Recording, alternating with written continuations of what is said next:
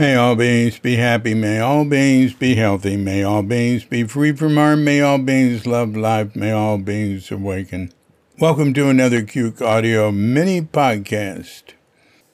I pray that you and yours are safe and comfortable, free from economic hardship, and able to get out and do whatever it is you want within the limitations of the universal precept of do as little harm as possible. So uh, today we have. Um, another outtake from Zen is Right Now, teaching stories and more teaching stories and anecdotes of Shunryu Suzuki. Uh, here we have a memory by Margaret Kress. What a character. He had a cup in his hand and he had been talking about attachment to things in his lecture. And I said, Roshi, if you drop the cup and it breaks, to me, that's no big deal. But if you fall down and are broken, then that's something terrible. He said, There's no difference between me and the cup. And then, you don't understand what I've been trying to teach you. You don't realize the sameness between me and everything else around. I didn't understand that then or ever. Yeah, well, hmm. Gee, Roshi, aren't there two sides to this?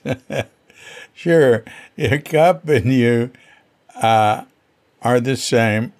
I can see that you and the cup are part of the same, uh, that there's no place where you end and the cup begins and all that. But naturally, as a human being, I would be more upset if you were to break than if the cup were to break. I don't care how much you teach me about emptiness and sameness. And he could beat me. I'd never give up. I, I agree with Maggie. Maggie was so honest. Uh, and uh, she said once, she said, and it's one of the vignettes, uh, probably in, in one of the books. Uh, she said, uh, you know, I, I, I don't really care about enlightenment. Um, I just you know, um, I don't remember what she said following that. Like, I just want to be here and practice with you. And he said, Yes, stay that way. That's right. I, I, don't remember exactly what he said, but Margaret was great, dear friend. Um, Margaret, wow, I could go on and on and on about her, but I'll tell you how she died. Uh, she traveled a lot and she had uh, many uh, interesting friends. And, and, there was a book that came out about Mount, I think Mount Kailash in Nepal, um, where so many uh, Tibetan and Nepalese Buddhists go circumambulate it, you know, quite a walk. And um, um a guy who had done a picture book on it, a book on it with a lot of pictures uh, beautiful color pictures, was having dinner with her and some other people.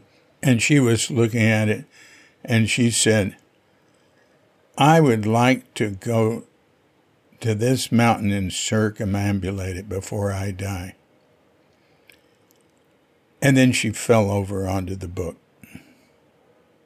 She had just had a cerebral hemorrhage. And uh, her family the ones who were there, her daughter and probably her sister Diana, uh, were with her. Uh, I think later that evening, but I'm not sure about that. Uh, when uh, they disconnected her because she really wasn't.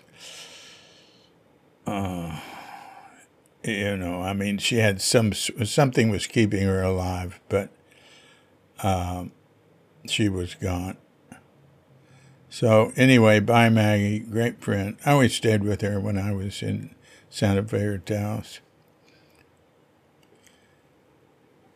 This has been a uh, Cuke Audio mini podcast. I'm DC Puba of Cuke Audio and Cuke Archives, Coming to you from Sleepy Senor with Dogga Bandita, Feline Cuchita, and dear lovely Katrinka. And we're wishing you and yours and all of us a grand awakening.